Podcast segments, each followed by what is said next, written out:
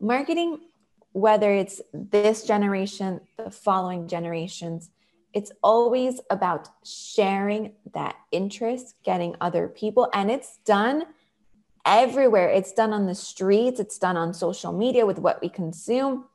That's why maybe, and most of the times we don't even realize it, but most of the times it's in your subconscious. So we don't even see it, but maybe the reason why you're so appealed to Batman is because when you were little, you saw a Batman commercial and you felt, wow, this guy's so powerful, this guy's so cool. So that happens everywhere that we look. That's marketing in this generation and in the following generations as we share our passion.